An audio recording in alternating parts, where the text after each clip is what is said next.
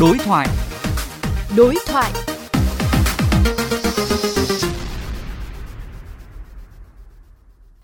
Thưa quý vị, kỳ điều chỉnh giá xăng dầu lần này được lùi lại 4 ngày so với chu kỳ do rơi vào ngày nghỉ lễ.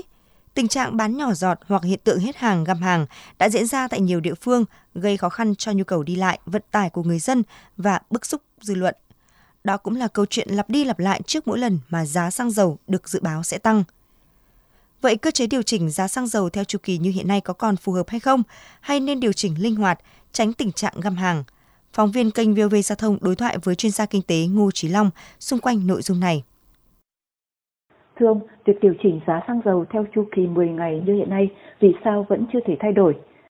Trước kia thì theo Nghị định 84 là chu kỳ điều chỉnh là 30 ngày, theo Nghị định 83 rút xuống 15 ngày. Và hiện nay theo cái Nghị định 95 sửa Nghị định 83 là 10 ngày.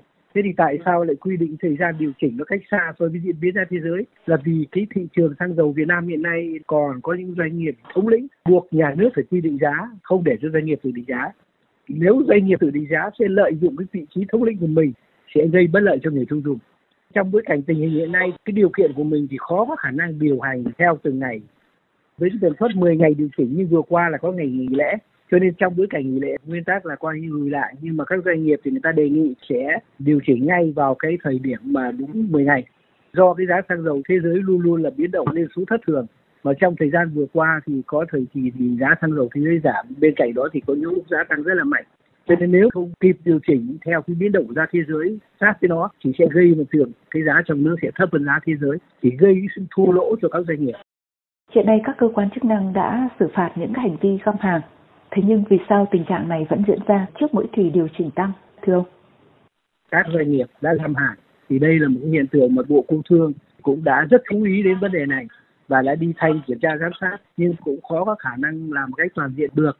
Cho nên còn có những cửa hàng này cửa hàng khác người ta vin vào những lý do này lý do khác người ta găm hàng với cái cách ứng xử cách làm ăn như vậy các doanh nghiệp nhưng mà không biết chia sẻ cái lợi ích với người dân khó khăn thì cần phải có chế tài xử phạt rất là nghiêm trong cái bối cảnh này mà nếu các cơ quan chức năng nhanh nhạy mà đáp ứng được cái yêu cầu việc điều chỉnh giá trong nước thì sát với giá thế giới thì tránh hiện tượng nhâm hàng.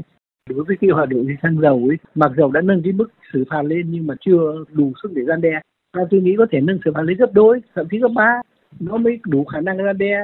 Mà thậm chí chúng ta phải có những biện pháp về mặt tổ chức thu hồi giấy phép cấm vĩnh viễn.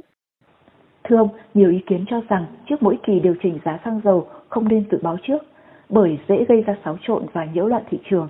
Quan điểm của ông như thế nào? Quan điểm như vậy là quan điểm tư duy cũ, có nghĩa là bí mật về giá. Trong cái điều kiện thông tin hiện nay bùng nổ, doanh nghiệp và người tiêu dùng người ta biết hết mọi chuyện đó. Cho nên theo tôi nghĩ về giá thì nên công khai minh bạch là vì giá thế giới nó diễn biến từng ngày và chúng ta đều theo dõi.